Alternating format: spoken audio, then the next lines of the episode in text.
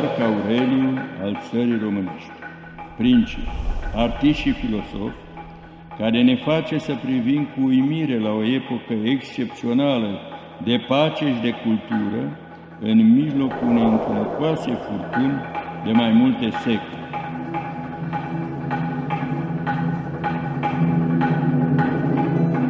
Prinț al păcii și al culturii, domn cu apucături împărătești, Neagoe Basarab a fost cel dintâi domnitor român pătruns de cultura bizantină, domn cu atâta dor de frumusețe, cum nu mai avusesem altul înainte de dânsul.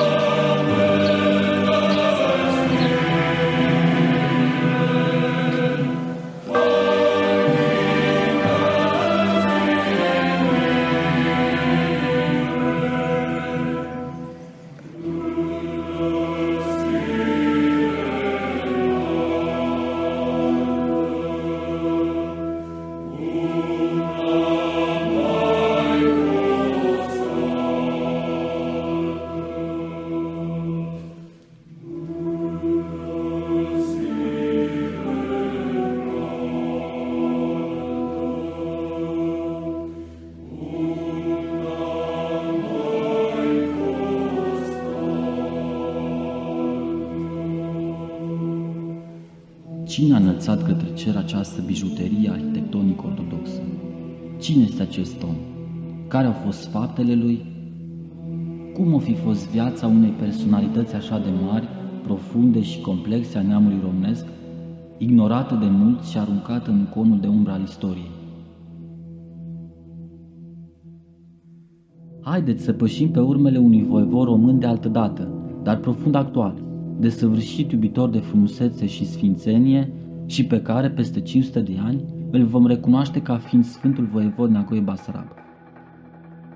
Vom descoperi frumoasa viață lăuntrică a unui tânăr care în urmă cu cinci secole, la numai treizeci și nouă de ani, era un model ideal de soț, părinte a șase copii, personalitate culturală, estet și promotor al artei, ocrotitor al credinței în țările ortodoxe aflate sub stăpânire musulmană, dar și desăvârșit conducător politic și organizator al vieții sociale, care, pus în fața politicianului de astăzi, ar părea desigur o utopie.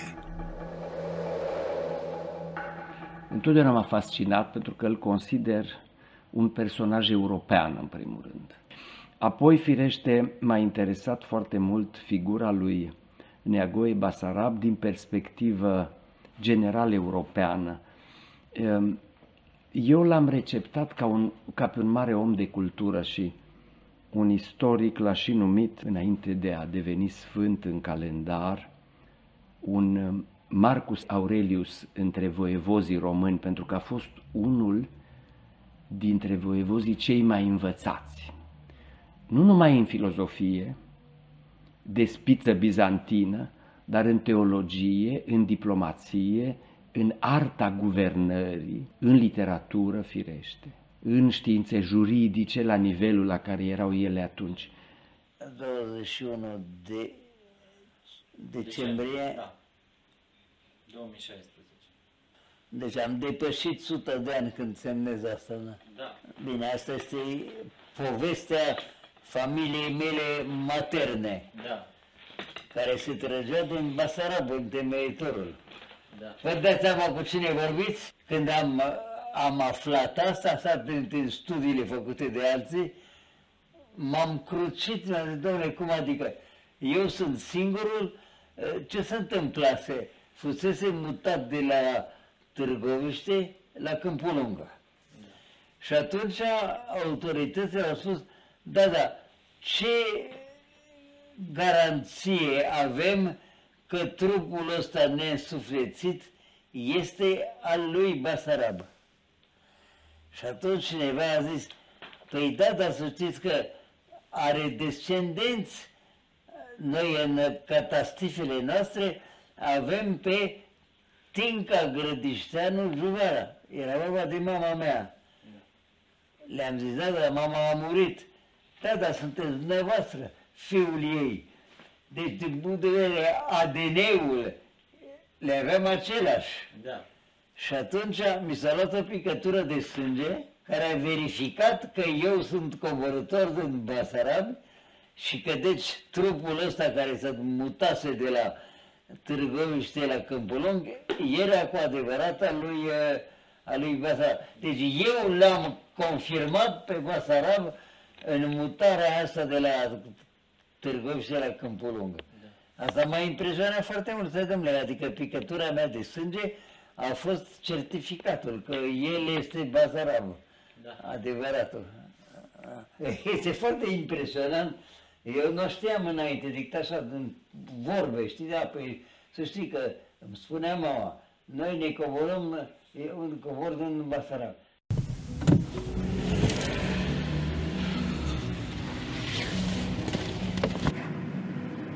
În cadrul masterului de teologie istorică, mi-am ales ca temă de dizertație ctitorile Sfântului Voivod Neagoe Basarab în Muntele Athos.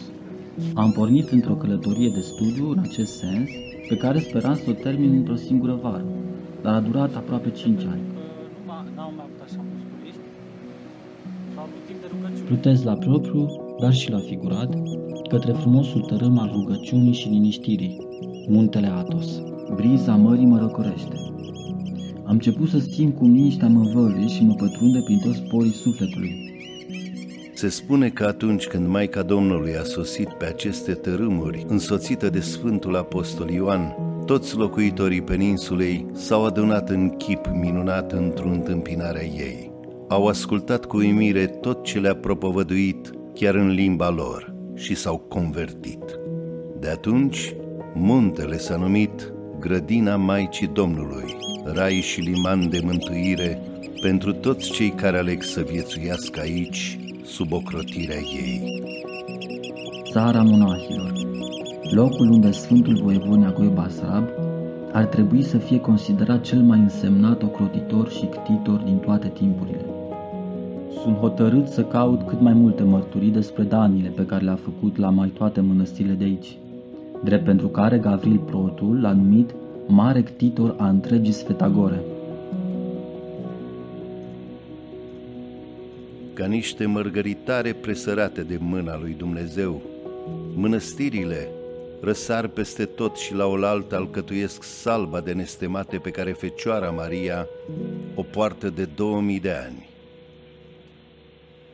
Mă îndrept spre schitul românesc Prodrom, care se tâlcuiește Înainte Mărgătorul, nume care ne arată că este ocrotit de Sfântul Ioan Botezătorul.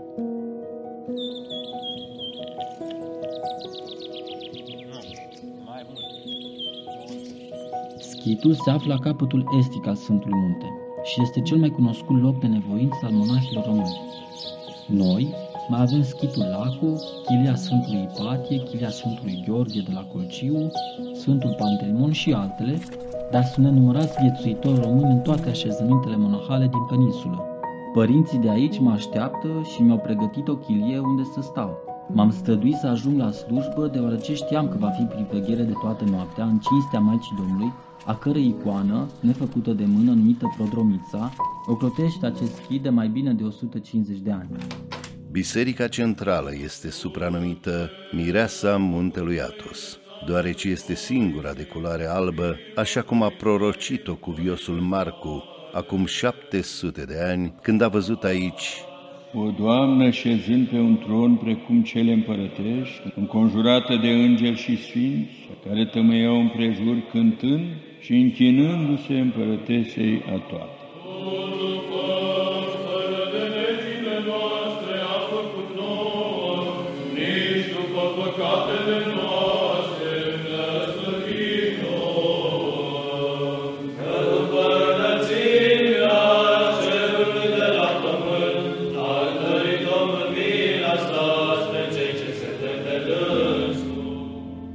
ieșit din biserică spre dimineață, când întunericul nopții era risipit încet de lumina aurie a răsăritului. Gelnele îmi erau ca de plumb, deși ațipisem de câteva ori timpul slujbei, dar n-am putut să mă achim. Am coborât pe malul mării, învolit de abur roșu al zăurilor și parcă priveam în soare oricum nepământesc. Valurile se loveau încet de mare, ca o rugăciune ce se repetă necontinuu. Sunt încrezător în munca mea și de-abia aștept să încep. Azi noapte m-am rugat Maicii Domnului să-mi călăuzească pașii prin muntele ei, iar Sfântului Voievod Neagoe Basarab i-am cerut să-mi lumineze mintea ca să înțeleg mai bine cine a fost și ce moștenire a dorit să lase lumii întregi.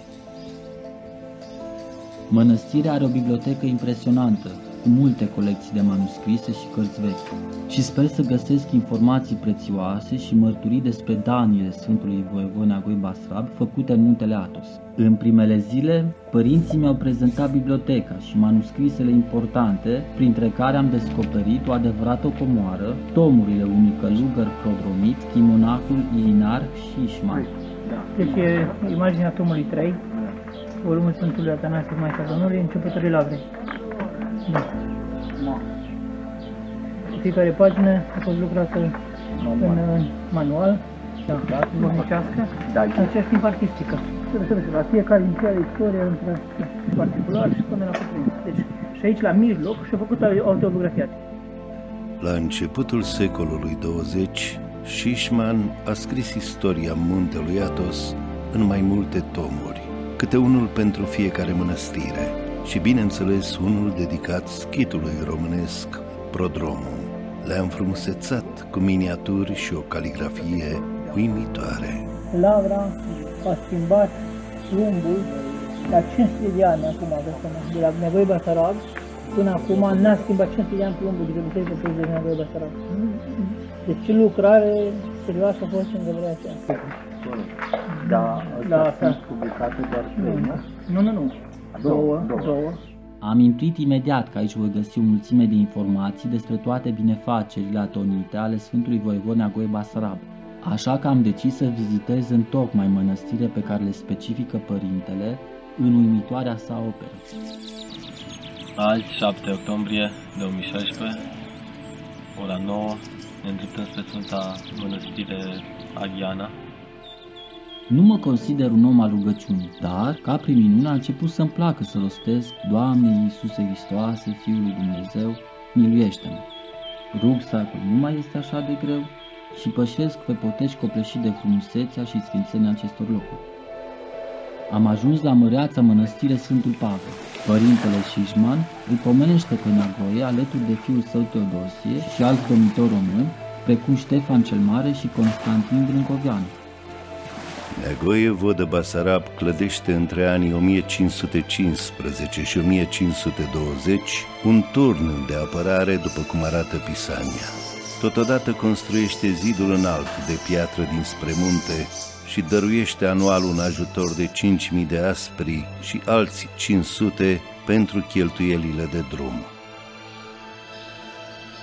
În vremurile acelea, Sfântul Munte rămăsese fără sprijinul Bizanțului și craioveștii nu au rămas indiferenți. De vreme ce chiverniseau cu spor averea cu care Dumnezeu îi binecuvântaseră, au ajutat și ei cu dărnicie grădina Maicii Domnului, iar călugării ce-și închinaseră viața lui Hristos și veneau în țară după ajutor, erau primiți cu multă bucurie în bănie.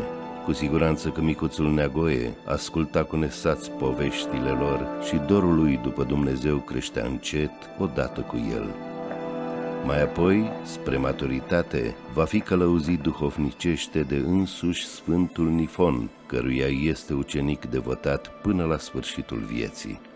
De la acesta va deprinde smerita cugetare și își va întări vocația de domnitor creștin, sporind în virtuți și fapte bune.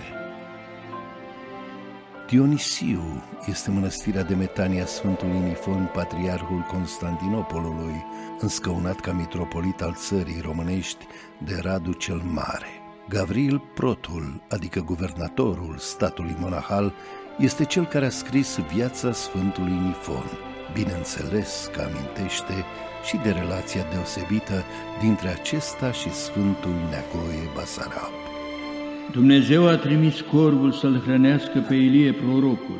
În acest chip l-a păzit și pe Sfântul Nifon, că-i veni în ajutor un cocon de boier pe care îl chema Neagoe, care era mai mare peste vânători, că aducea bucate pentru hrana Sfântului, iar fericitul Nifon îl întărea cu învățăturile sale, ca să crească, să se înalțe în toate faptele cele bune, să fie plăcut înaintea lui Dumnezeu și a oamenilor. Ziditu-s acest turn, din temelie, cu grija și cheltuiala lui Neagoe Vodă Basarab, domnul Vlahiei, în o mie cinci sute douăzeci. Tot în anul acesta sunt consemnate daniile pentru construirea altor corpuri de chilii și dependințe ale mănăstirii și apeductul care alimentează mănăstirea cu apă curată de izvor. Reface din temelii catoliconul, adică biserica principală a mănăstirii, și totodată consolidează clădirile din jur. M-a uimit această legătură de sfințenie, întrucât Sfântul Neagoe vine la Muntele Athos pentru a ajuta mănăstirile unde s-a nevoit părintele său duhovnicesc și pentru a se îmbogăți în har. Voievod prea înțelept între căpeteniile neamului românesc, titor de lăcașuri sfinte, prieten al sfinților părinți, iubitor de pace și învățător insuflat de Duhul Sfânt al poporului. Sfinte Neagoe Basarab, roagă-L pe Hristos Dumnezeu să mântuiască sufletele noastre.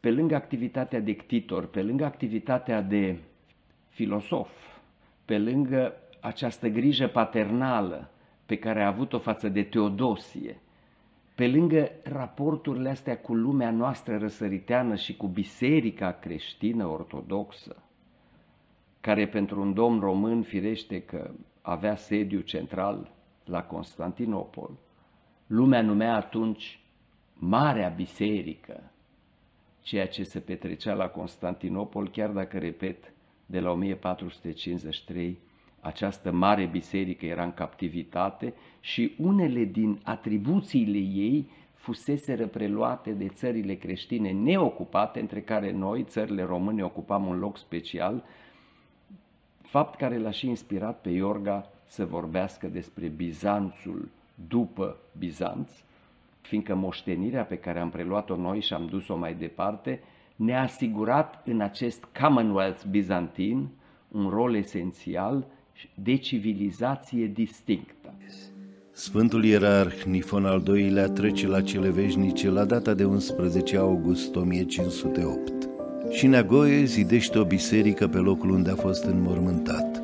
Exact aici Sfântul Ioan Botezătorul și-a apărat obștea și i-a alungat pe turcii care veniseră să prăduiască. Neagoe a dăruit mănăstirii un chivot de aur cu pietre scumpe cu capul Sfântului Ioan. În o mie șapte sute șaizeci și opt a fost furat de pirați, iar până în ziua de astăzi este păstrat în moschia Omeiarzilor din Damascul Siriei, într-un baldachin special. În față se ridică din mare zvelta mănăstirii Grigoriu. Ziua este pe sfârșite și aș vrea să fiu găzduit în alcondarii, adică în casa de oaspeți. Aici sunt așteptat de părintele Damaschin, monah grec bine cunoscut pentru misionarismul ortodox pe care l-a făcut în Africa și în alte părți ale lumii, dar și pentru evlavia sa față de sfinții români și pentru pelerinajele sale în țara noastră. În anul o mie nouă sute șaptezeci și șapte am fost ajutor unui bătrân monah la secretariat, la secretariat acolo la secretariat acolo la Mănăstirea Grigoriu și a venit o carte din România care a scris Pateric Romanesc București o mie nouă sute șaptezeci și șapte, de exemplu, cam așa. și am deschis sacate și am văzut chipurile părinților și, și textele. Am vorbit cu părinții Sares, mi-a spus, ei sunt Sfinții Români, uitați, Patriarh Romanesc, adică scrie despre Sfinții Români. Eu le-am întrebat părintele Sares, sunt Sfinții și din alte țări? Pentru că eu am ghidit ca toți Sfinții sunt grecii. Nu am avut nicio legătură, nicio o cunoștință două popoare, greci și români, nu am avut nici o cunoștință dintre două popoare, nimic. Și părintele Sares mi-a spus, știm noi numai că România este țară ortodoxă, dar nu știm nimic despre istoria lor, despre mănăstirile, despre vieții părinților, nu știm nimic. Și după Dumnezeu mi-a dat imediat asta rivna și cu hotărâre, cu, cu mare hotărâre și i-am spus părintele Sares, dați-mă blagojovenie ca să învațe eu liba, ca să traduc cărțile. Părintele Sares, după trei luni, mi-a încercat și după trei luni mi-a dat blagojovenia și am mers acolo la schițul prodromului, am, am vorbit cu părintele Petronie Tănase, care mi-a dat un dicționar mic și o gramatică de la școala generală de România și am întors înapoi la mănăstirea mea și am, și am început încet, încet ca să traduc, să înțeleg cum lucrează limba română de la carte școala generală. Părinte, aș vrea să vă întreb, cum ați ajuns să le îndrăgiți pe Sfântul Neagoe Basarab? Despre Sfântul Voievod Neagoe Basarab știu de la o mie nouă sute optzeci și patru, de când prima dată am vizitat România și cu părintele Ioniche am vizitat Curtea de Argeș și am închinat această mare biserică care este o, o, o laudă pentru ortodoxia în toată România și în toată lumea. Și a fost foarte impresionat, foarte emoționat și foarte impresionat pentru această clădire, această biserică, care mi-a spus părintele, părintele Ionic, mi-a spus, este împodobită cu o sută cincizeci și trei împrejur modele de, de arhitectură. Părintele Ioniche mi-a povestit multe istorie despre el și despre ctitoria lui în această mănăstire și mi-a spus că au fost chemați pentru sfințirea acestui biserică și toți stareții din Muntele Athos în anul o mie cinci sute șaptesprezece.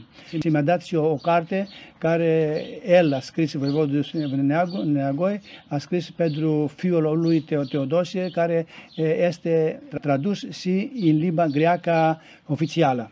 M-am mirat pentru, un, pentru că am ghidit un om care a trăit în lume și a fost atât de mare omul voivod, adică a, a trăit cu această viață creștinească și, și frica lui Dumnezeu și cu grădință și a, și a scris atât de frumoase cuvinte și sfaturi pentru fiul lui, ca o moștenire duhovnicească. Se pare că fiul de Domn nu se purta întotdeauna la înălțimea dorinței părintelui său și ca să-l aducă pe calea cea bună, nu i-a făcut numai mustrări, ci i-a scris scrisori prin care el, Teodosie, să înțeleagă care e ceremonialul domnesc la primirea solilor, cum se poartă Domnul când se ctitorește sau se sfințește o biserică, cum trebuie să fie atitudinea Domnului față de supuși de jos,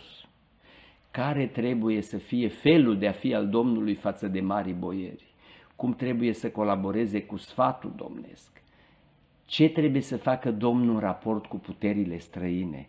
Și toate aceste scrisori, chiar dacă n-au îmbrăcat forma de capitole într-o carte în timpul vieții lui Neagoe, au fost ulterior adunate și au devenit învățăturile lui Neagoe Basarab către fiul său Teodosie.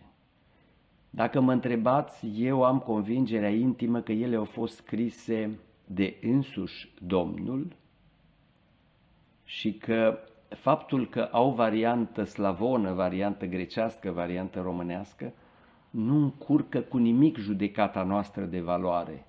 Ele reprezintă pentru mine un produs al spiritualității românești, ivite din mintea unui domn român, adresate unui prinț român și faptul că au fost preluate ulterior inclusiv în lumea rusească și adaptate, demonstrează cât de multă valoare și înțelepciune era cuprinsă în aceste învățături. Încă din o mie patru sute optsprezece avem atestarea scrisă că Târgoviște era capitala țării românești. În timpul domniei lui Mircea cel Bătrân, orașul a devenit principala reședință domnească. Ultimele cercetări arheologice au avansat ideea că o curte a fost ridicată aici chiar mai înainte. Între aceste ziduri s-a croit o mare parte din istoria poporului român.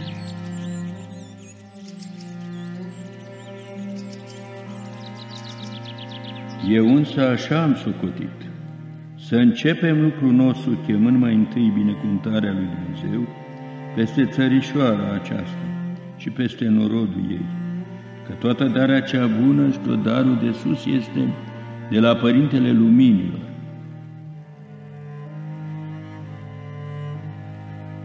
Așa a fost soarta țărișoarei acesteia dintotdeauna, înconjurată de imperii falnice.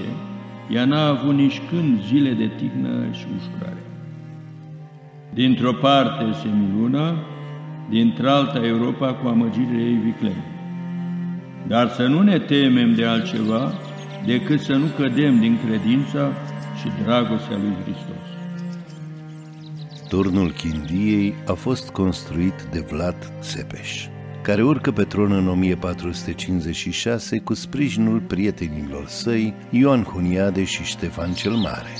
El se înscrie în istorie și prin victoria din o mie patru sute șaizeci și doi împotriva sultanului Mahomed al doilea, cuceritorul Constantinopolului, care a mai fost învins de încă doi mari români, Iancu de Hunedoara și Ștefan cel Mare și Sfânt. Aici Neagoe a slujit ca demnitar încă din tinerețe, fiind omul de încredere al voievodului Radu cel Mare. La moartea acestuia urcă pe tron Mihnea cel Rău, care va alunga pe Neagoe dinpreună cu toată familia dincolo de Dunăre, găsind adăpost și sprijin la Mehmed Beg, vărul său, care fusese investit de sultan ca bei de Nicopole după ce se turcise. Același lucru îl va face și următorul voievod, Vlad cel Tânăr, fratele lui Radu cel Mare, care aflase că Neagoe e os domnesc și voia să-l înlăture. Ruinele aduc aminte de momentele de glorie sau declin, de pace sau de război, de credință sau de trădare. În iarna anului o mie cinci sute unsprezece - o mie cinci sute doisprezece, revine în țară în fruntea unei armate și îl înfrânge pe Vlad. Neagoe va fi uns ca domn al țării românești și, deși a condus țara doar nouă ani, a fost o perioadă deosebit de rodnică pe plan social, cultural și duhovnicesc, tocmai pentru că a fost adeptul unei politici pașnice, fapt ce a adus supranumele de Prinț al Păcii. Aici va fi scris el învățăturile pentru cuconul său Teodosie, înmănunchiate în cartea pe care Constantin Noica o va considera prima mare carte a culturii românești. M-a impresionat apoi activitatea lui de cărturar, care s-a întrupat mai târziu în ceea ce istoria literaturii române și istoriografia noastră numesc învățăturile lui Neagoe Basarab către fiul său Teodosie. Acum aici s-a adunat de-a lungul secolelor, și spun de-a lungul secolelor pentru că interesul pentru învățături e vechi, încă din secolul al optsprezecelea, cu mare accent în secolul nouăsprezece și mai ales în secolul douăzeci, în legătură cu ele s-a adunat o, o întreagă literatură, fie științifică, fie mai puțin științifică și eseistică.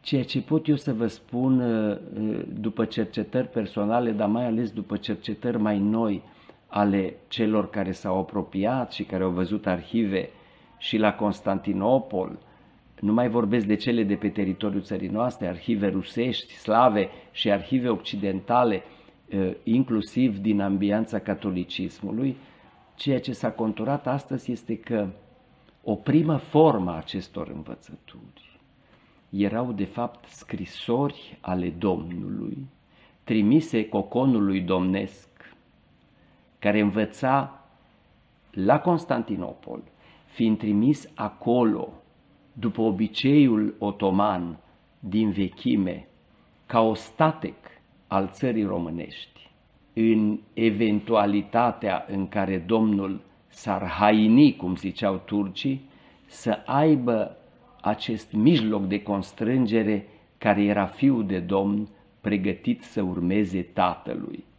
Dar mai puțină lume știe că această captivitate era una princiară, adică acești copii de domni nu stăteau numai în saraiul sultanilor și nu se bucurau de educație otomană numai, ci trăiau pe lângă marea școală a Patriarhiei, învățau grecește, și greaca veche și greaca medievală, erau instruiți în filozofie și în teologie și aveau profesori buni, cât mai puteau fi aceștia de buni în condițiile în care Marea Biserică se afla în captivitate.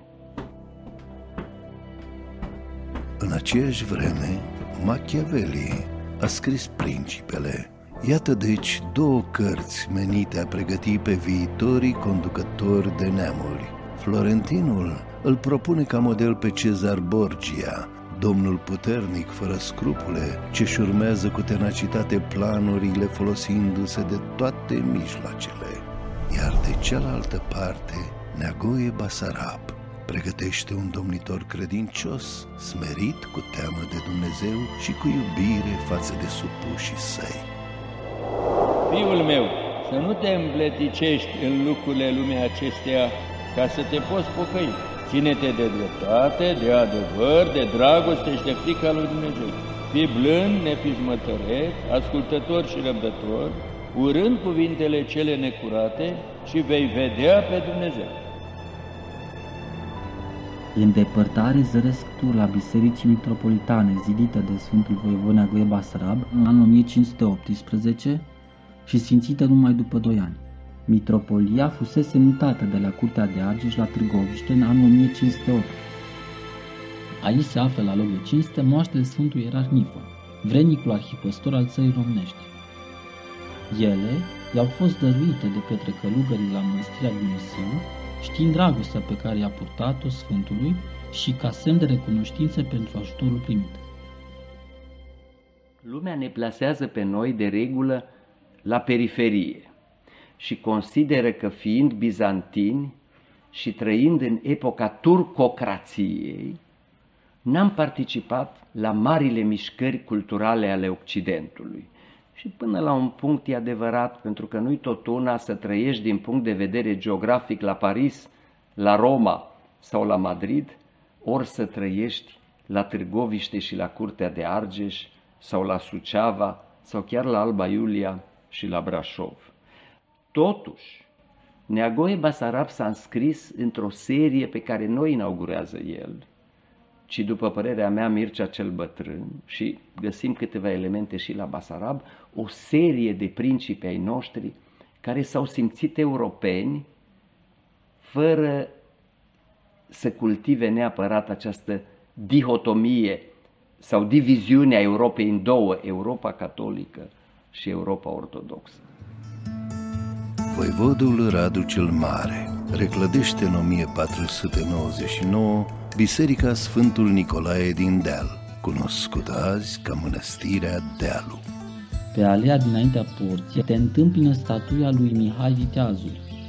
Puțină lume știe că aici, la loc de cinste, se află capul lui, tăia mișelește la Câmpia Turzii în anul o mie șase sute unu. Am aflat că recent s-a descoperit și restul trupului la Mănăstirea Plăviceni, pitorită pe malul Oltului de doamna Stanca, văduva domnitor. Biserica fusese tocmită cu mult meșteșug, dar domnul Radu nu apucase să o vadă terminată. Și iată că acum Vlad, fratele său mai mic, aproape că o isprăvise, acoperind-o cu multă podoabă și slavă. Grija lucrărilor o purtase de-a lungul anilor mai mult Neagoe, întâi prin încredințarea Domnului și apoi a lui Vlad. El tocmise meșterii pietrari și supraveghease îndeaproape cu evlavie și pricepere zidirea bisericii. În o mie cinci sute paisprezece, Neagoe Basarab îl va plăti pe vestitul zugrav Dobromir să picteze această frumoasă biserică. Mai târziu, acesta va realiza și minunata podoabă picturală a catedralei Curtea de Argeș. Din păcate, din cauza morții timpurii, Neagoe nu va apuca să o vadă, însă fiica sa, domnița Ruxandra, a împlinit dorința tatălui său. De altfel, ea s-a asemănat lui, prin dărnicia cu care a miluit bisericile din țară și de la Muntele Athos. După toate probabilitățile, la Târgoviște a activat primul meșter tipograf din țara românească, ieromonahul Macarie, care a înființat prima tiparniță cu sprijinul domnitorului Radu cel Mare. Anul o mie cinci sute opt marchează debutul renașterii românești, fiind tipărită prima din cele trei cărți de slujbă în limba slavonă, Liturghierul. Urmează Octoihul în o mie cinci sute zece și Evangheliarul în o mie cinci sute doisprezece. Putem presupune că Neagoe a fost implicat direct în acest uriaș efort, el având încă din tinerețe preocupări cărturărești. Cu blagozovenia prea fericitului patriarh din Alexandria, care mi-a dat oficiu ca să scriu slujbe. Am tradus viața lui de la două, trei izvoare pe care am găsit cu ajutorul unui baiet român care este acolo la școala academiană la, la, la Muntele Athos. El mi-a ajutat, mi-a dat două, trei texte pe care am citit, am tradus și după am început ca să scriu asta, asta slujba numai cu lumina al Duhului Sfânt și cu ajutorul al Duhului Sfânt. Nu pot să vă spun altceva, pentru că, asta, pentru că o, o slujbă nu vine de la, de la posibilității mei sau de la, de la experiența mea, vine ca un dar prin lumina Duhului Sfânt ca să facem asta poezie. Am făcut kilometri pe jos de la locul unde am debarcat. Era deja seară și tot nu dădeam de nimica. Și atunci am început să-mi pun întrebarea, domnule, dar nu cumva sunt pe o cale greșită, dar umblam de ceasuri. Și dintr-o dată, pe o înălțime, am văzut la depărtare schitul Prodromo. Și atunci mi-a revenit inima la loc, dar chiar de când am văzut-o și până când am bătut la ușă, a trecut poate o jumătate de oră pe niște cărări. Călugării români deja luaseră cina, se culcase, am bătut la ușă cu... cu... Și a venit cineva să deschide și am spus, să știți că sunt profesorul Neagu Giuvara. A, da, erați așteptat mai devreme, poftiți. Și au reîncălzit-o supă și m-au servit singur acolo. Și a doua zi dimineața a venit... Părintele Petron. Părintele Petron și îi trimisesem dinainte cartea mea pe franțuzește, Le pays romain, romain, entre Orient et Occident, o citise în întregime că l-a scris pe franțuzește. Dar el era un om foarte învățat, se legase de capitolul privitor la biserică și deci la, la schitul român din, din Muntele Athos. Asta iarăși mă, mă supăra, dar era o realitate, și anume că românii, închipuindu-și voivozii noștri că au dăruit mereu, pe vremea când nu mai era niciun regat liber în Balcani, căzuse, căzuse țăratul bulgar, căzuse regatul sârbesc, nu știu, voivozii de dincolo de Dunăre, deci voivozii uh, Valahiei sau a Moldovei erau singurii care mai aveau uh, avere suficientă ca să facă daruri la, la, Sfântul la Sfântul Munte. Dar îl făceau la, pe numele vechilor, uh, cum să spun, uh, ctitori. Da.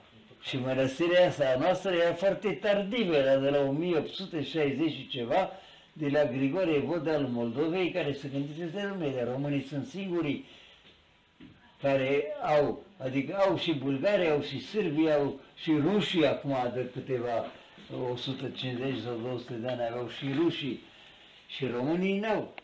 Și de aceea suntem tardeveniente, suntem ultimii veniți acolo, de unde timp de veacuri am fost singurii care dădeam bani. Da. E un paradox. Da, este. Da. Mănăstirea Cutlumuș este pentru totul zidită de Neagoe Basarab. Ocupă numărul șapte în seria acestea caligraf prodromit, etna Șijman. De obicei descrie distanțele, unde e situată și așa, prezintă pe scurt mănăstirea, hramul mănăstirii și începe istoria ca atare. Egumnită Sfântului Munte, Radu cel Frumos, care a murit numai știutor Neagoe Basarab, patenat în o mie cinci sute doi. Au rezis din nou, atât de Biserica Mare, Sfântului Ioan Botezătorul, cu care au uitat Sarna, la Mare, Tir, tot, tot, tot. Iar mănăstirea lui Hariton, care în deopște se cheamă Codlomuș, care o au început a o zidit din temelie Radu Vodă, a desăvârșit-o Neagoe Vodă și cu toate frumusețile și podoabele au împodobit-o dinăuntru și din afară, iar împrejur au îngrădit-o cu zid și au făcut biserica Sfântului Nicolae, făcătorul de minuni cu turle, chilii și trapizărie, pivniță și magupie, magherniță, grădină și poartă mică și mare, bolniță și ospătărie, și dohirie, jiniță și vistierie și alte case de toată trebuință. Iar biserica și chiliile le-au umplut de frumusețe și le-au acoperit. Biserica și tinda au acoperit-o tot cu plumb și au pus la ferestre sticle și au târnăsit-o cu blagoslovenia arhiereului și a protosului și a altor egumeni de la alte mănăstiri și făcut cinste mare tuturor și dărui cu daruri mari și se duseră care și încotro pe la locurile lor cu mare bucurie mulțumim lui Dumnezeu. Așișderea făcu o pristaniște, în Ascalun la mare să fie de corăbie, și o corabie mare, alta mică cu tot ce trebuiește. Și-au zidit cu zid împrejur, și-au făcut o culă cu arme și cu turnul să fie de parte. Și alte metofuri cu de de toate au zidit și au făcut și bine le-a tocmit, din care are mănăstirea mult venit și au pus numele ei Lavra cea Mare a țării muntenești. Iar în Lavra Ivirului, a Sfântului Eftimie, făcătorul de minuni, pe sus, pe ziduri, au adus apă cu urloiul ca de la două mile de loc de departe și cu multă bogăție au îmbogățit-o. Iar cinstita lui Doamnă Despina au dat zavesă cu sută tot cu fir de aur și prea înfrumusețată, să o pună înaintea sfinte și făcătoare de minuni icoane, în care este scris chipul preacuratei Fecioare și Maicii lui Dumnezeu Maria, care se cheamă Portărița, care au venit pe mare la acea mănăstire cu mare minune, cum se află scris pe dânsă. Unul din cele mai mari hramuri la care am participat în Muntele Athos este cel de la Mănăstirea Iviron. Același hram îl are și catedrala de la Curtea de Argeș. Neagoe Basarab a avut un potențial fantastic. Imaginați-vă dacă în trei ani a clădit așa ceva, ce forță avea țara aceasta, ce credință avea. El a zidit această catedrală în cinstea lui Dumnezeu, în cinstea Maicii Domnului, adormirea Maicii Domnului, hram pus de el, și pentru mama lui. Ce dar! Și de aceea noi ne mirăm acum de unde atâta frumusețe absolută și să faci un chibot ca acesta, parcă venit din cer, într-un timp atât de scurt, cu piatră de albești de la șaizeci de kilometri. Vă imaginați cumva căruțele? Da, blocurile de piatră, care le-a adus, le-a pus în zid și sculptorii după ce le-au le fățuit și le-au pus în zid, după aceea le-au sculptat. Biserica este unică prin arhitectură, tot ceea ce vedem în exterior este numai sculptură în piatră, sunt peste o sută cincizeci de modele florale, toate diferite, se îmbină mai multe stiluri, dacă putem spune, românesc, armean, arab, persan, iar specificul catedralei putem observa cele două turle răsucite sub formă de spirală, contorsionate, care pentru prima dată la aceasta au apărut în țara noastră. Pe fațada apuseană putem observa mai multe pisanii, mai multe texte scrise. Cele din partea dreapta intrării sunt chiar din timpul Sfântului Voievod Neagoe Basarab, în ele făcându-se referire la hramul acestei catedrale, care este Adormirea Maicii Domnului. Sunt redactate câteva uh, fragmente din celebra carte Învățăturile lui Neagoe Basarab către fiul său Teodosie. Știm că la sfințirea bisericii a participat însuși și patriarhul Teolit al Constantinopolului, patriarhul ecumenic. În perioada respectivă, bisericile în bună parte nu erau autocefale, ele depindeau, putem spune, în mod direct de scaunul de Constantinopol și putem spune că aceasta este singura biserică ridicată în perioada respectivă, la începutul secolului al șaisprezecelea, în această zonă și sfințită de patriarhul ecumenic.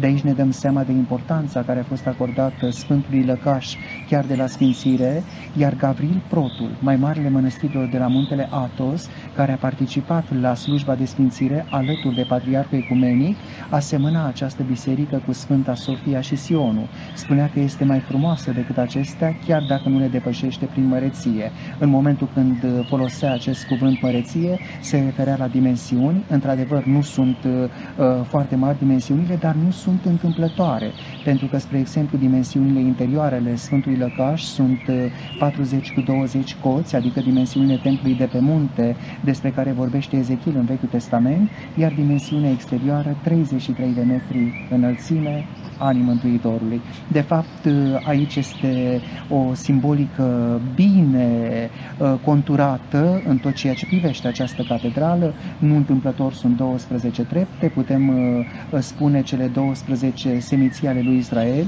iar în interior sunt douăsprezece coloane care supralărgesc pronausul. Ele sunt monolit, iată, opt metri cât are o coloană, un singur bloc de piatră, și reprezintă în chip simbolic pe cei doisprezece apostoli, adică Noul Testament. Încă din primele veacuri creștine au fost aici lăcașuri de închinare și viețuire creștinească, iar mai apoi Sfântul Constantin cel Mare i-a strămutat pe locuitorii Mirenei peninsulei și a dăruit-o celor care au ales să trăiască aici viață călugărească. Muntele Athos, devenind astfel prima și singura țară monahală menită să dăinuiască până la sfârșitul veacurilor. Aici timpul pare că a încremenit în momentul de apogeu al strălucitului Imperiu Bizantin. Grozăviile care au urmat căderii Constantinopolului în stăpânirea otomană nu au reușit să stingă flacăra ortodoxiei din muntele Maicii Domnului, unul dintre cele mai durabile bastioane ale creștinismului răsăritean. Preasfânta Născătoare de Dumnezeu este singura femeie care se roagă nevăzut și de nenumărate ori în chip văzut alături de călugări. Așadar, acesta este un tărâm acoperit de harul ei și viața sfântă atâtor mii și mii de monahi a fost scutul care l-a protejat de vicisitudinile istoriei.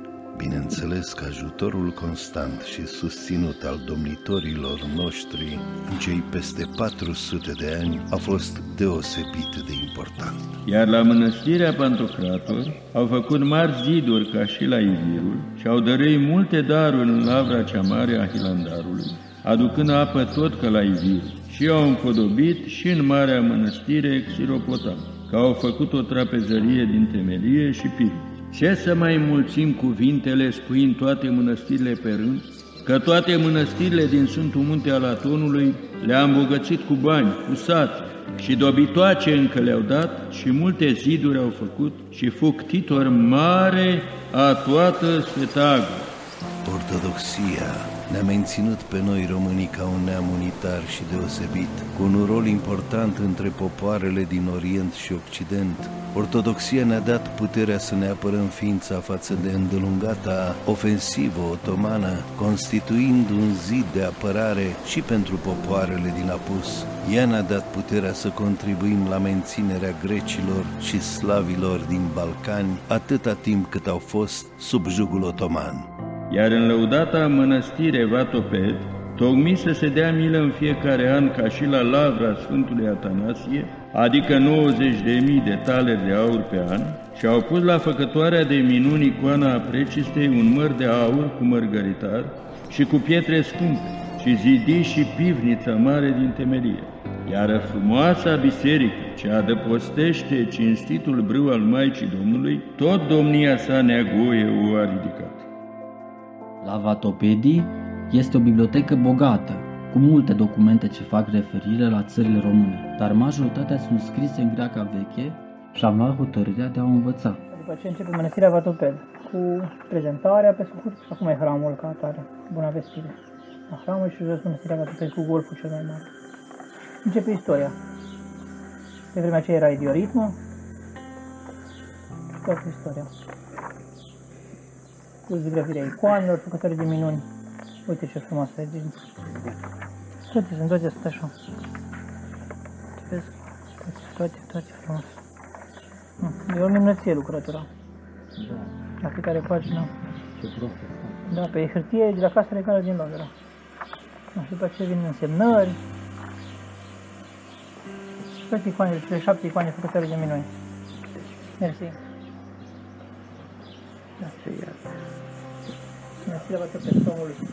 Știți că Mănăstirea Grigoriu este înființat de la o mie trei sute zece și primul ctitor nostru a fost Gloriosul Grigorie și știm noi din istoria mănăstirii noastră că în anul o mie patru sute nouăzeci și opt mănăstirea noastră s-a ars și după doi ani, în anul o mie cinci sute, părinții pe care atunci au trăit au au cerut ajutorul din alte țări din Balcani, adică din România, pentru că noi știm că în România atunci au fost voivodii, voivodii, voivodii foarte oameni binefăcători și foarte buni credincioși și au ajutat nu numai România, dar toate creștinismul, ortodoxia din toată lumea.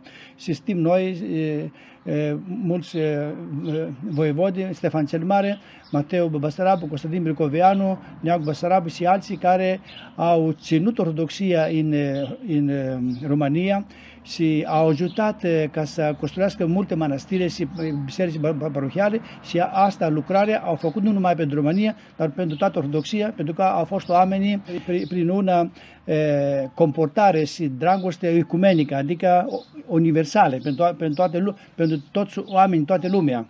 Și știți că în anul o mie cinci sute voivodul Ștefan cel Mare ne-a ajutat și, și a, constru, și a construit o, două clădire la Mănăstirea Grigoriu de la o mie cinci sute și Clopotnița. Și acolo este și o pizanie unde este, este, este făcut, este puna, au pus într-o perete acolo la Mănăstirea Grigoriu, unde, unde acolo este scris cu litere slavone voievod, Ștefan voievod milostiv. Și el, știți, este ctitorul nostru a doua și noi, fiindcă știm de la o mie nouă sute nouăzeci și doi s-a canonizat de la Patriarhia Ortodoxă din România și noi ar trebui să facem ceva pentru cinstire și pentru mulțumirea noastră pe, pe, pe fața lui și pentru asta, cu blagojovenia Părintelui Sares meu eh, Hristoforos, am scris slujba a lui în limba greacă și paraclisul a lui, pictorii noștri au, au făcut icoana și încă am cerut de la Părintele Gerasim, de la Mănăstirea Putna, am cerut modele de, de, la, de, la, de, la, de la icoanele lui. Noi am făcut o, o, o icoană noastră și ne, ne-a trimis și două, trei textele în limba română, am tradus în limba greacă, ca să citim și noi în ziua doi iulie, de când noi înainte de aproape două săptămâni am făcut hramul lui prima dată la Mănăstirea Grigoriu. Da, e limba, e limba greacă, bineînțeles. Da. Veni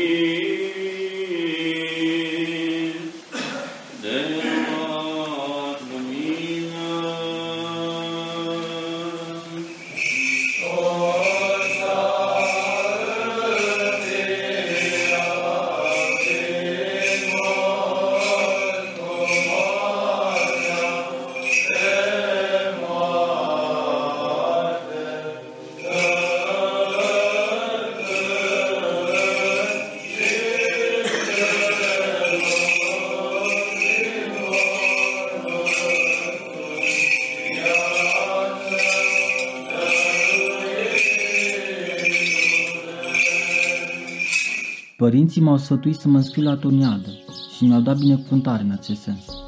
Așa că am plecat la Careias, capitala administrativă a Sfântului Munte, ca să depun actele.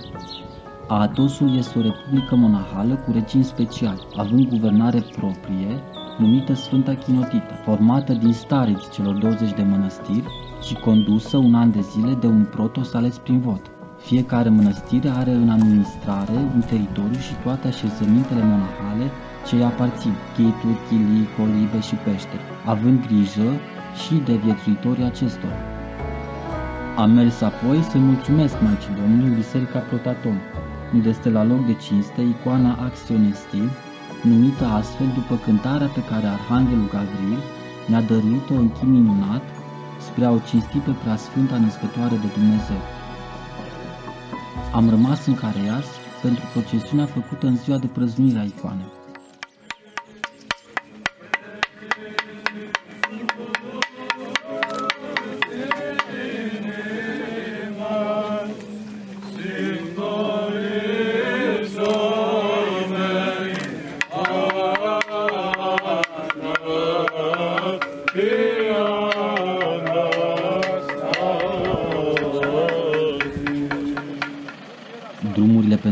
Sunt făcute destul de recent. În urmă cu treizeci de ani, încă se mai mergea doar cu catâri, mulari, cum le zic călugării de aici. Distanțele dintre mănăstiri sunt calculate în ore parcurse apostolicești, adică pe jos, prin propria osteneală. Iar lavra Sfântului Atanasie și toată biserica cea mare cu altarul și cu tinzile le-a înnoit și au împreunat prumbul cel vechi cu altul nou și au acoperit-o toată de iznoară. Și toată clisernița au zidit din temelie și au făcut vase de aur și de argint pentru trebuința bisericii și zavese cusute cu fir de aur prea înfrumusețate au dat și au făcut și mertic mare câte nouăzeci de mii de talere pe an. Obiceiul locului este ca orice pelerin să fie întâmpinat cu o cherasmă, adică un pahar de apă rece, o bucată de rahat făcută în Muntele Athos, un păhărel de uzo sau de țuică la român, și uneori o ceașcă de cafea. După un drum lung și ostenitor, toți oamenii apreciază această tratație. Eu am petrecut ca viețuitor al schitului Prodromu având diferite ascultări. La grădină, bucătărie, trapez, biserică, am ajutat la bibliotecă, la secretariat și la arhondaric de câte ori era nevoie. Aveam program asemănător oricărui frate de mănăstire. Mergeam la slujbă de la trei noaptea până la șapte dimineața, apoi luam micul dejun, mă odihneam până la nouă și începeam ascultarea până la ora treisprezece, când era masa de obște. Mergeam la odihnă două ore și, în general, aveam timp să citesc, să studiez, să vizitez prejurimile, până la ora optsprezece, când începea slujba de seară și cine. Mă spovedeam săptămânal la Părintele Iulian, cunoscut și apreciat încă dinainte de a veni la Muntele Athos, fiind ucenicul de chilie și duhovnicul în ultimii ani de viețuire pământească a Părintelui Ilie Cleopa. Atoniada este seminarul teologic al Muntelui Athos, administrat și găzduit de Mănăstirea Vatopedi, în zilele noastre aflându-se la schitul Sfântul Andrei din Careias. Elevii sunt din mai multe țări ortodoxe, iar profesorii sunt atât călugări cât și laici. Am fost binecuvântat să locuiesc la chilia Părintelui Iacob, apreciat iconara locului. Timp de doi ani de zile, am ostenit cu învățarea limbii elene, precum și cu iconografia, cântarea bizantină și spiritualitatea atonită. De-abia așteptam sfârșitul săptămânii ca să pot pleca la câte o mănăstire. De cele mai multe ori veneam la Prodromul, schitul care m-a înfiat pentru a putea fi primit la toniadă.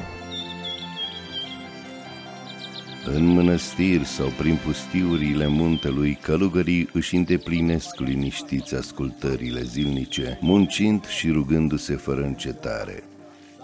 Cu adevărat fericită este viața pusnicilor, a celor care se întraripează cu dumnezeescul dor.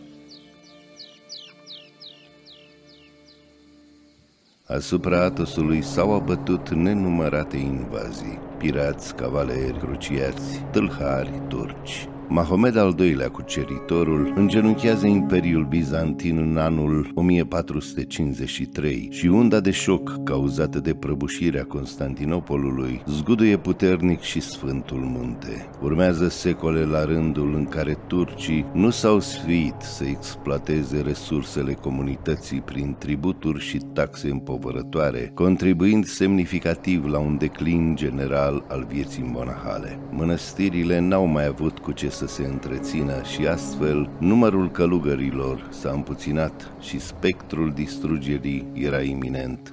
Tocmai de aceea sprijinul constant al țărilor române a fost salutar și a putut opri declinul. Sfântul Neagoe știa că relativa pace nu este de durată și a încercat să pregătească Sfântul Munte pentru vremurile agitate care vor veni negreșit. De aceea a construit cu precădere turnul de apărare, a întărit zidurile, ba chiar a adus arme și tunuri, transformând mănăstirile în adevărate fortărețe.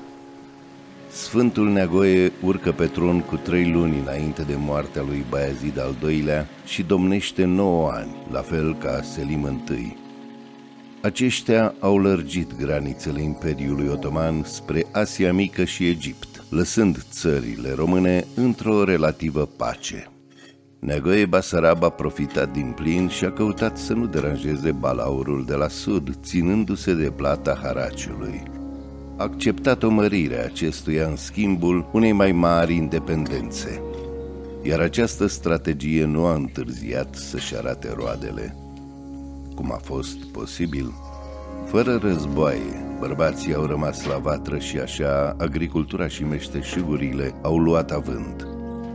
Produsele și banii au început să circule și traiul oamenilor s-a îmbunătățit. În mod firesc, natalitatea a crescut. A făgăduit ajutor familiilor cu copii, dând tocmeală ca în anul în care se naște un prunc, acea casă să fie izbăvită de orice plată și muncă pentru domnie, iar pruncul născut să primească milă și ajutor de la curte. Creșterea demografică înseamnă creștere economică și implicit mai mulți bani pentru visterie. Așa a putut domnitorul să ctitorească peste tot în țară, ba chiar să ajute în părțile lumii ortodoxe care suferea de jugul otoman. Înainte de a urca pe tronul țării românești în o mie cinci sute doisprezece, Sfântul Voievod Neagoe Basarab a stat o perioadă de timp la Constantinopol. În o mie cinci sute nouă, Constantinopolul fusese efectiv dărâmat de un seism foarte puternic.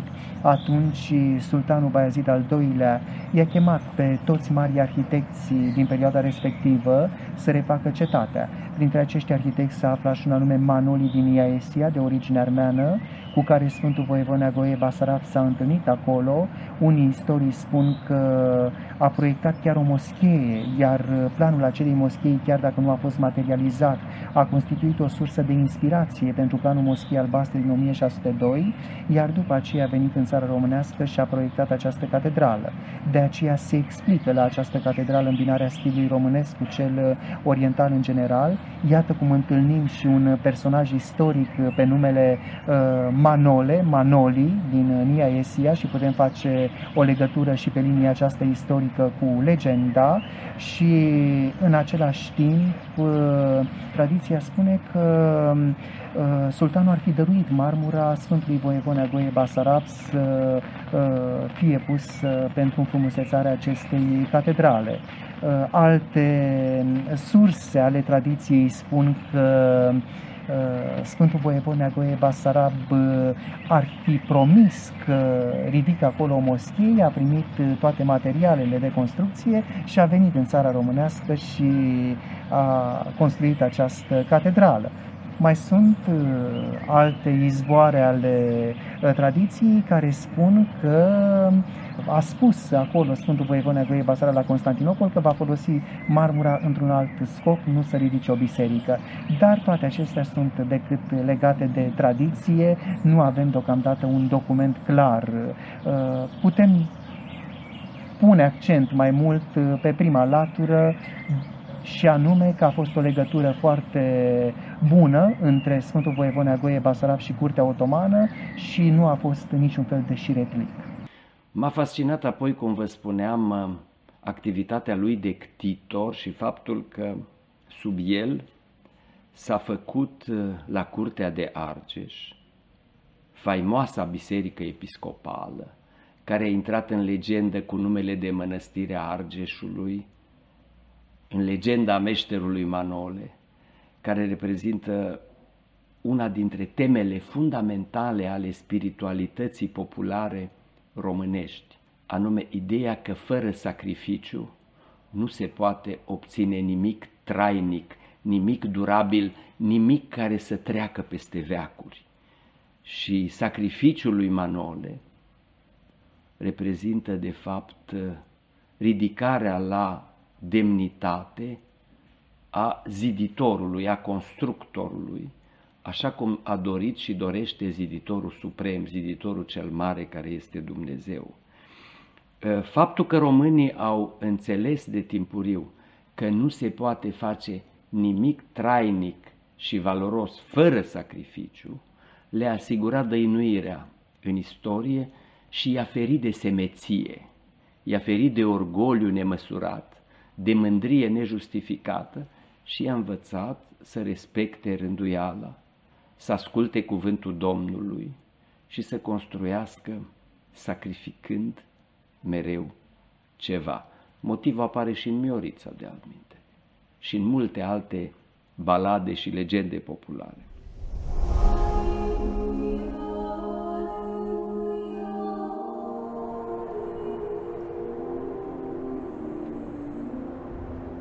Părintele Dumitru Stăniloae face o analogie foarte interesantă între jertfa lui Hristos și legenda Mănăstirii Argeș.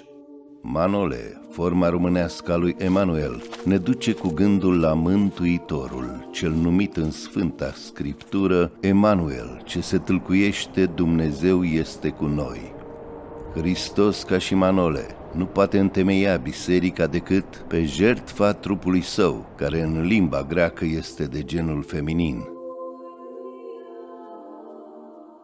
Poporul român a generalizat această idee, cunoscând faptul că oricine își dedică viața unei mari opere, uită de grija proprie și a celor apropiați.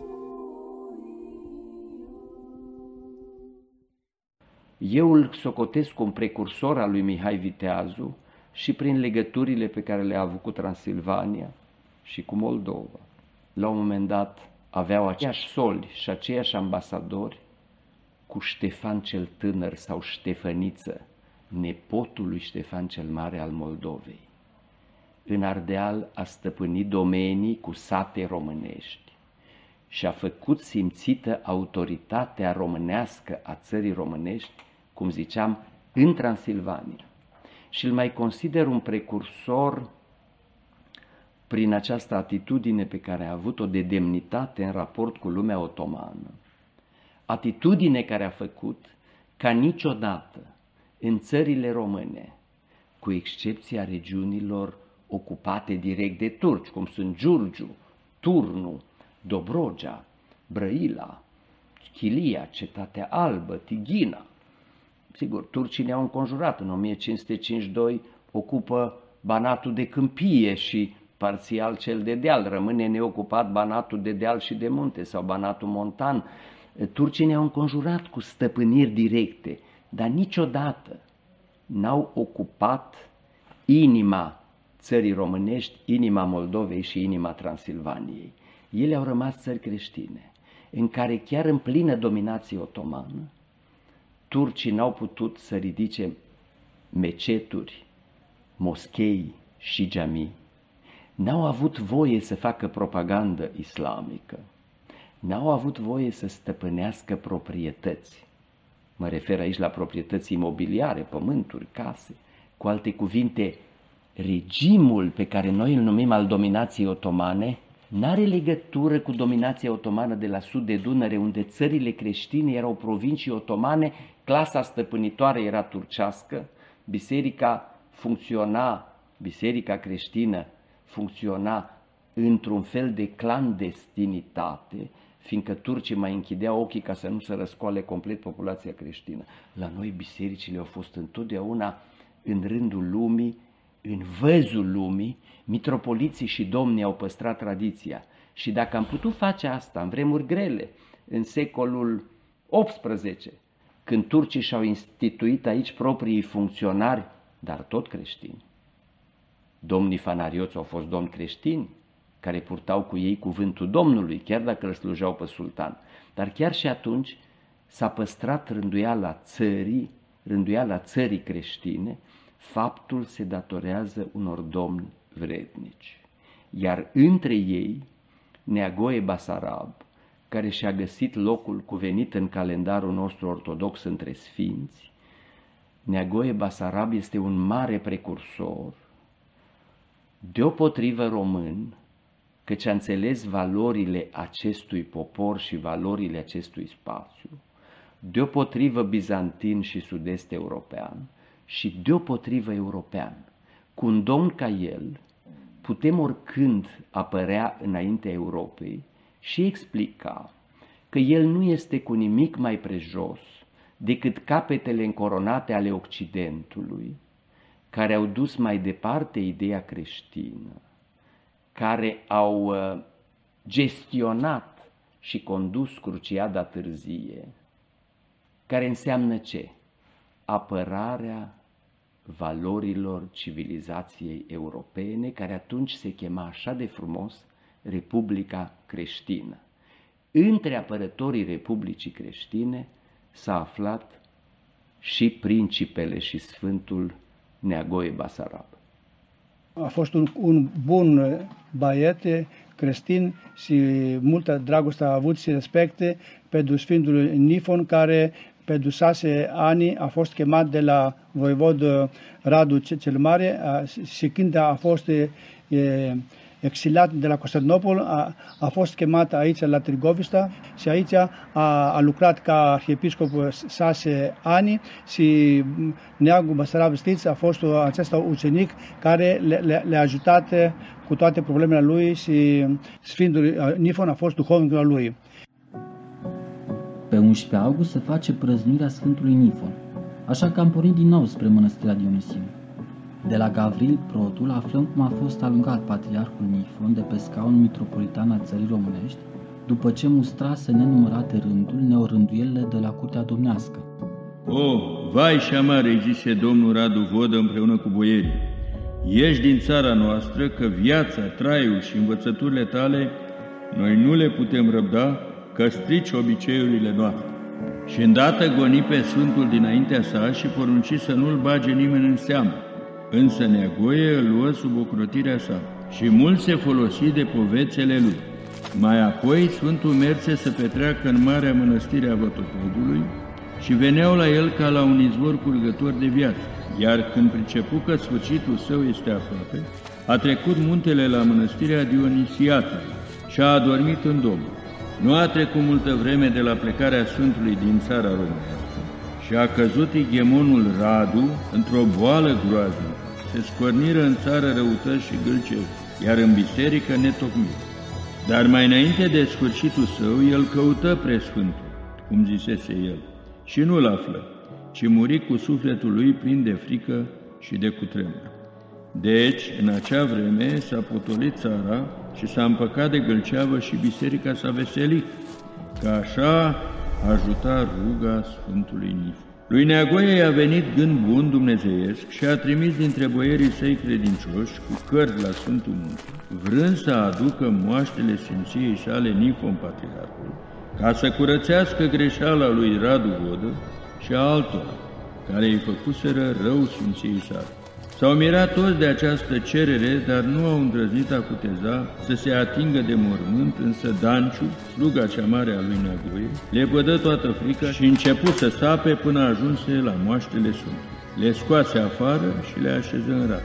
Călugări de la toate mănăstirile s-au adunat și au venit să se închine Sfântului. Aici a arătat Dumnezeu și minuni, că vindecă pe un călugăr mut, pe altul de durerea capului, pe altul de friguri și pe mulți alții. Și așa cu multă cinste au ridicat Sfintele moaște și cu corabia au plecat spre țara românească.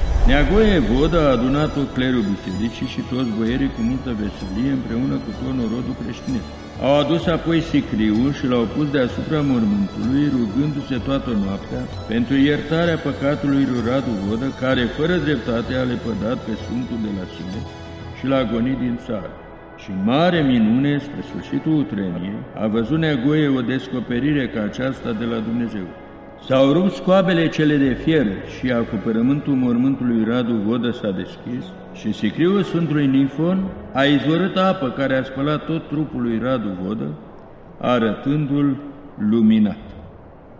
Și noi stim această legătură care ei au avut și după moartea Sfântului Nifon în anul o mie cinci sute opt, după câțiva ani, ucenicul lui Neagoe Basarab a făcut aceasta chivotio, chivotio mare de, de, de, de aur, ca, și acolo au pus toate sfintele duhovnicului lui.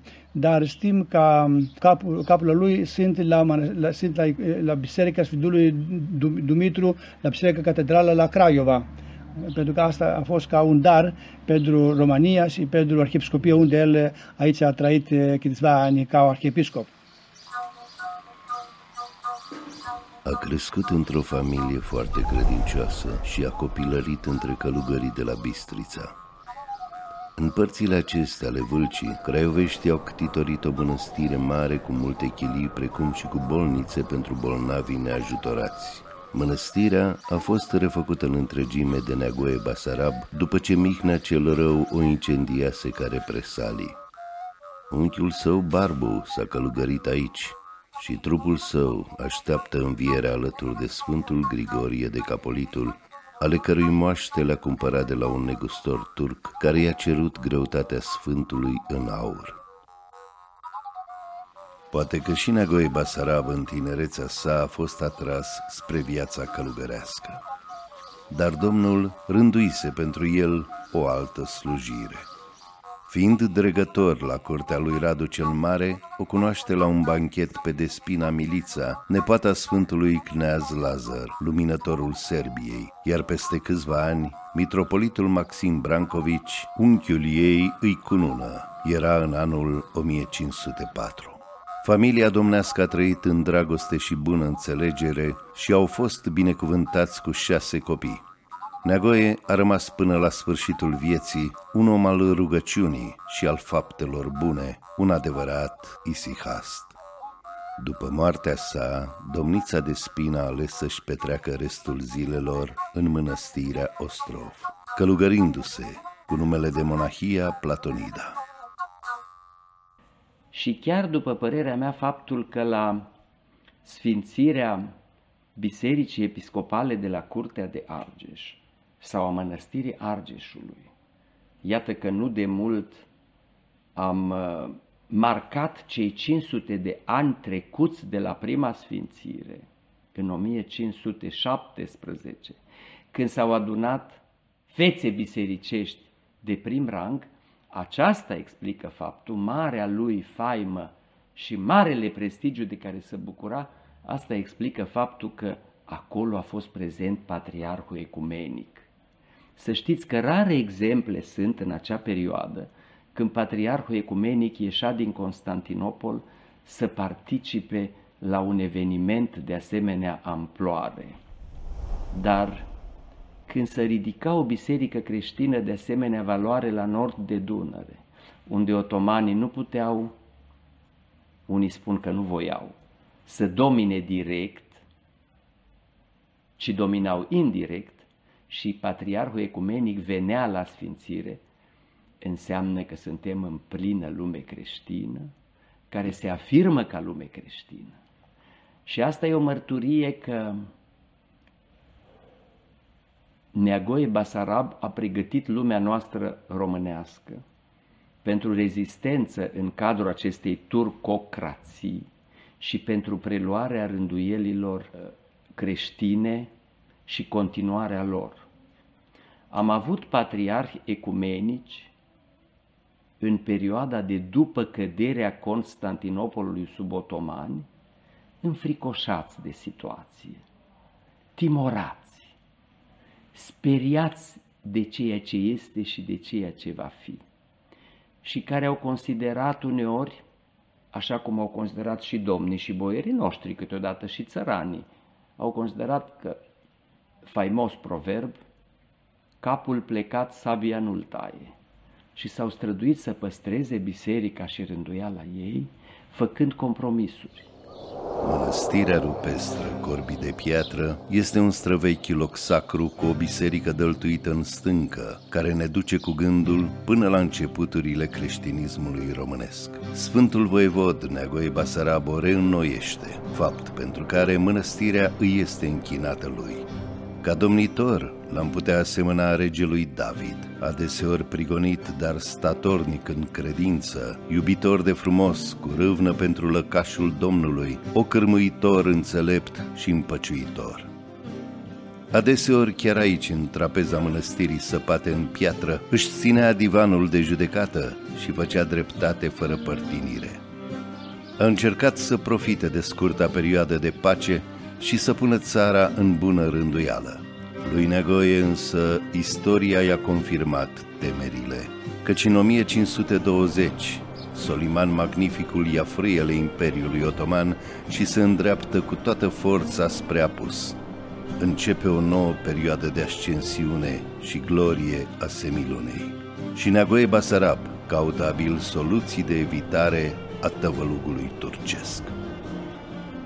Am descoperit singur sau împreună cu elevii mei importante documente venețiene elaborate în limba latină sau în limba italiană, dialectul acesta venețian, unele dintre ele, din care reiese implicarea lui Neagoe Basarab în Cruciada târzie. Noi îl privim pe Neagoe și îi privim pe urmașii lui, de regulă, ca supuși puterii otomane și înfricoșați de mare autoritate a sultanului. Ori descoperim și la el, și la Radu de la Afumați, și la alți urmași ai lui, până la Mihai Viteazul și după Mihai Viteazul, dacă ne gândim de pildă la Matei Basarab, de pildă, general creștin al răsăritului în plină epocă otomană. Neagoe s-a adresat Veneției. Diplomația lui secretă a purtat mesaje între Senatul Serenisimei și dogele din Lagună și domnul țării românești, care se simțea parte integrantă a lumii creștine și care visa să contribuie alături de ceilalți principi creștini, inclusiv cei catolici, la eliberarea părții de Europa ajunsă într-un fel de robie babiloneană.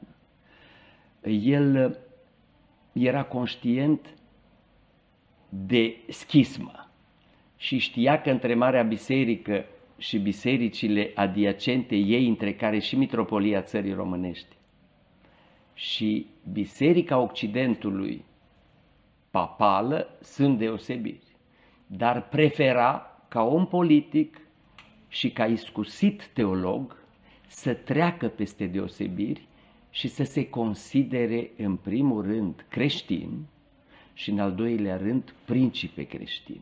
Și și-a luat acest rol în serios. Și ca, ca trebuie și noi să le cinstim acesta sfântul, să le cinstim, pentru că noi, dacă, dacă acolo trăim și dormim, dormim la clădirile, la clădirile lui. Și trebuie noi să...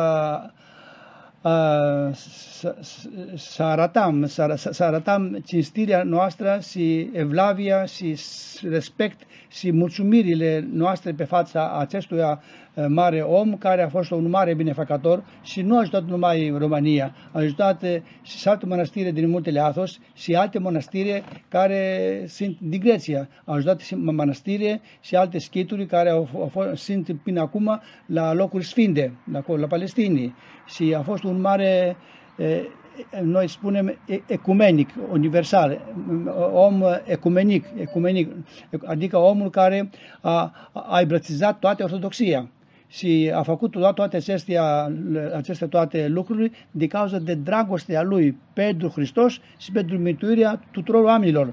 Și și, și fiindcă el a fost atât de, de mare omul al lui Dumnezeu și binefăcător, trebuie și noi să facem ceva, nu pentru slava lui, pentru că știm noi ca sfinții sunt slaviți de Dumnezeu, dar pentru uh, mulțumirea noastră pe fața sfinților care au ajutat mănăstirile noastre și au construit și noi trebuie să, să arătăm respect și dragoste pe fața lor. Și dacă noi cinstim și respectăm și rugăm în numele lor, sfinții, fiindcă sunt prietenii lui Hristos și au această legătură duhovnicească cu, cu Dumnezeu și sunt aproape de Dumnezeu, dacă noi le cinstim și ei ce fac? Ne ajută prin rugăciunile lor pe fața lui Hristos, pe mântuirea noastră. Pot să spun că a fost o perioadă rodnică din punct de vedere duhovnicesc. Mi-am făcut mulți prieteni printre călugări și mireni, dar Dumnezeu a rânduit să mă și despart de unii dintre ei. Părintele Nectare a fost un chip de monac devotat, cu suflet frumos și plăcut lui Dumnezeu. A plecat la cele veșnice, iar eu am rămas puțin întristat, dar și cu multe sfaturi și amintiri plăcute.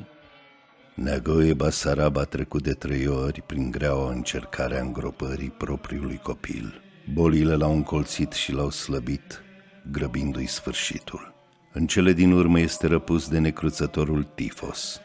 Trei zile l-au jelit supușii săi, apoi a fost înmormântat cu mare cinste în frumoasa catedrală de la Curtea de Argeș, simbol al geniului său filocalic. A lăsat în urmă o țară puternică și prosperă, care și-a menținut independența în ciuda tuturor vitregiilor istoriei.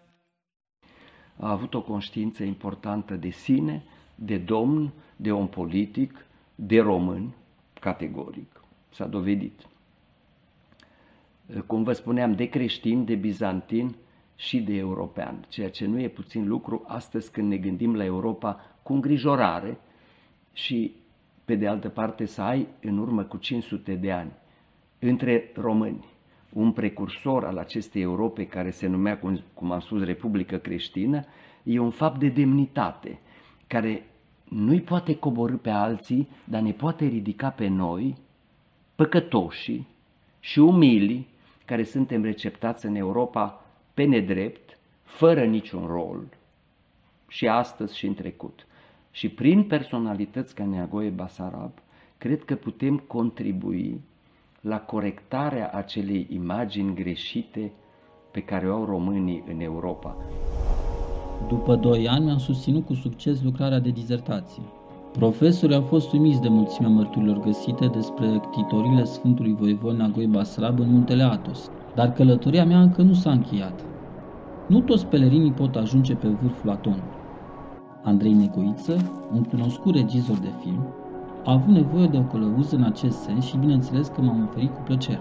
Am vorbit despre proiectul meu și el mi-a povestit cum românii de pretutindeni continuă lucrarea începută de domnitorii noștri. Ei au reușit să cultive sămânța ortodoxiei în pământuri pustite de un dușman mult mai puternic decât turcii, secularismul.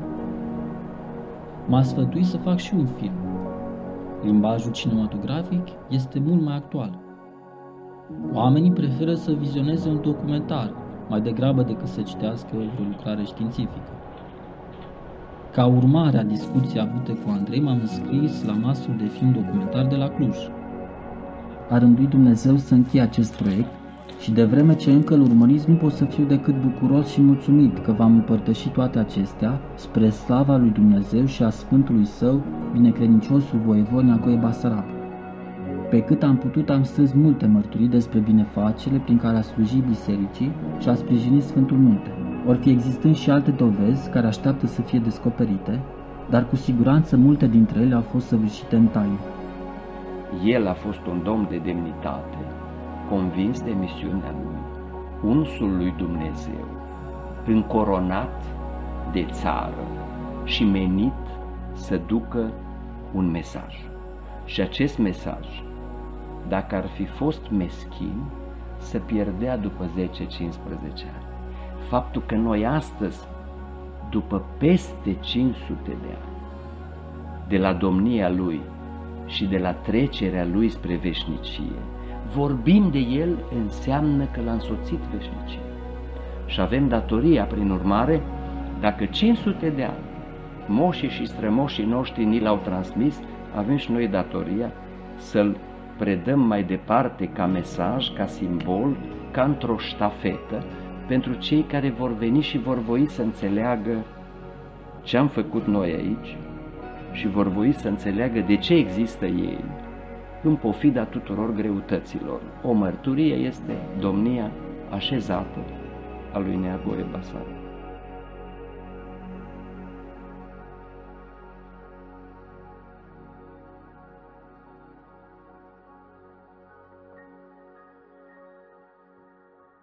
Sfântule voievod, roagă-te pentru noi, pășiți pe zidirile cele cerești, pe Domnul iubindu-l, luminatule voievod, și slova cerească tu primind-om, Sfinte Neagoe, roagă-te pentru noi. Sfântule voievod, roagă-te pentru noi, ziditor de lăcașuri dumnezeiești, ai făcut Neagoe, voievodule înțelept, acum și pe noi ne întărește, în inimi zidindu-ne dragostea lui Hristos.